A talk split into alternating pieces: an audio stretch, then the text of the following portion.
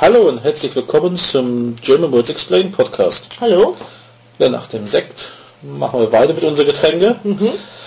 Und zwar etwas, ja, mehr normal vielleicht, ähm, und zwar Kaffee. Es gibt in Deutschland tatsächlich eine Kaffeesteuer. Was ist so eine Kaffeesteuer? Das ist, was der Name sagt. Ich muss auf Kaffee, den ich kaufe, sei es Bohnen oder Pulver oder Pads, muss ich halt Kaffeesteuer zahlen. Und seit wann gibt es diese Kaffeesteuer? Also es gab schon mal zu preußischen Zeiten so ein Kaffeemonopol und dann Kaffeezoll und das, was wir heute aber kennen, stammt aus Zeiten ja, kurz vor der Bundesrepublik, also 1948 ist der Kaffeesteuer eingeführt worden. Und ja, gilt Okay. bis heute. Und was passiert mit diesem Geld? Ja, ähm, das geht zum Bund. Ah ja. Also es ist wieder eine Steuer, was der Bund bekommt. Ähm, ist halt über die Jahre, sagen wir, rückgängig geworden, wie, wie viel das ist, ähm, um den Schmuggel zu vermeiden von Ausland. Man muss vorstellen, dass man Kaffee schmuggelt. Ähm, aber es gab es tatsächlich so früh in die 50er, dass der Steuersatz so hoch war, dass man vom Ausland Kaffee noch reingeschmuggelt hat nach Deutschland. Das ist zurückgegangen, dafür die Einnahmen höher und ja, landet alles in Berlin. Ja.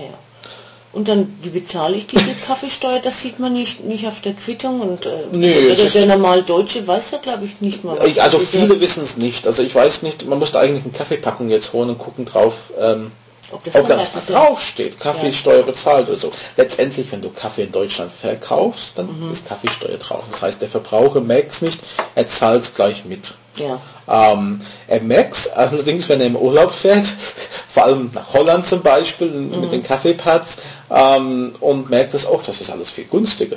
Ah ja. Ja, und dann natürlich ist der Versuchung da, ja, kaufe ich mal einen Blinksud. Und das ist natürlich der Gefahr, dann an der Grenze äh, mit einer Ladung voller Kaffee auf einmal, oh, Kaffeepads und Kaffeepulver und Bohnen, ja, bitte einmal nachzahlen. Und ich, ja, man kann froh sein, wenn man einfach ein bisschen Zoll nachzahlt und ich meine, wenn ich da ein richtiges Auto volllade, komme ich irgendwann in den Bereich der Steuerhinterziehung, weil ich Ja. nicht so viel habe.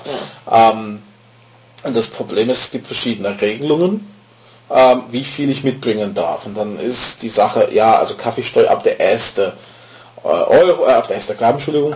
Ähm, allerdings, ähm, wie heißt das nochmal, der um Einfuhrumsatzsteuer wird erst nach 500 Gramm auch bei Privatpersonen ähm, zumindest, ja, ja, zumindest ähm, in Augenschein genommen. Also ich, ich weiß nicht, ab wann das gilt, aber es ist halt, man sagt, bei ganz geringen Mengen wird weggeguckt oder wie auch immer das läuft.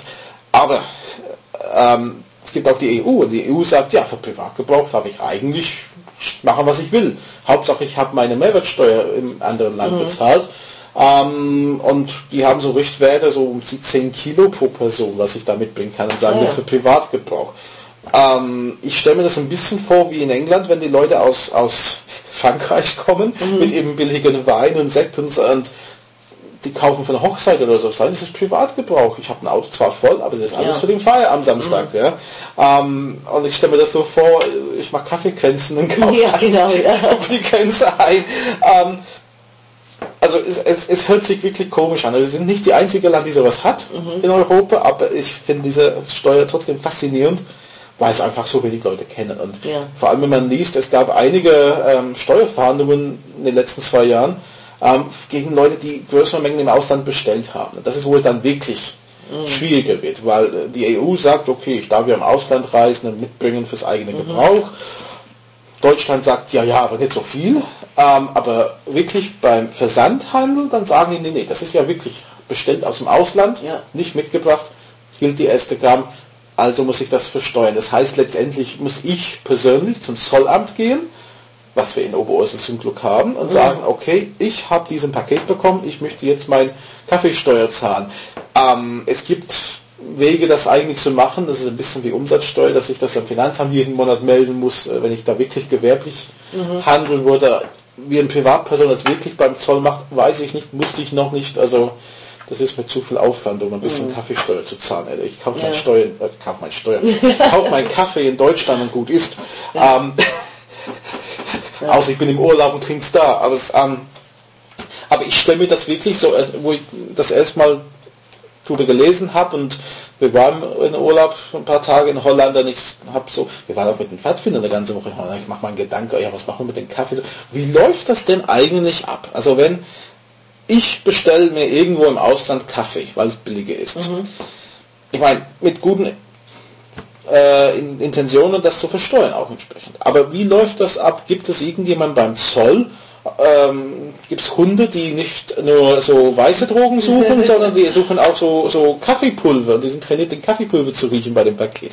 Ich stelle mir das so wie beim Drogenschmuggel quasi, dass die Hunde auch auf Kaffee trainiert sind vor. Das kann ich mir vorstellen, ja. Ja, irgendwie muss das gehen. Also, ja. ja, oder halt Kaffeesüchtige Hunde. Ja, nach naiver Angabe, äh, 20 Kilo Kaffee. Ja, aber das ist kein Problem. Wenn das draufsteht, ist ja kein Problem. Genau, ja, das, ja, stimmt, das ist ja kein Thema. Das steht drauf, ich versteuere das. Ja, mir geht es darum, wie, wie, so, wie, wie, wie so, decken die diese ganzen Leute auf, die das nicht melden? Mhm. Ja, das müssen dann trainierte Hunde sein. Gibt es andere Möglichkeiten? Absender verrätst. Ja. Die werden schon ihre Maßnahmen haben. Okay, also denken Sie ruhig dran, wenn Sie nach Deutschland kommen. Ähm, ja, Kaffee mitbringen ist so eine Sache gibt auch gute Kaffees hier, braucht ja. man nicht unbedingt aus dem Ausland. Genau. Ja. Und ähm, wir machen dann nächste Woche weiter. Mit? Ein Getränk. Mal wieder. Ah ja. Der versteuert werden muss. Ah ja, natürlich, ja. Ja, aber noch nicht dein Wein.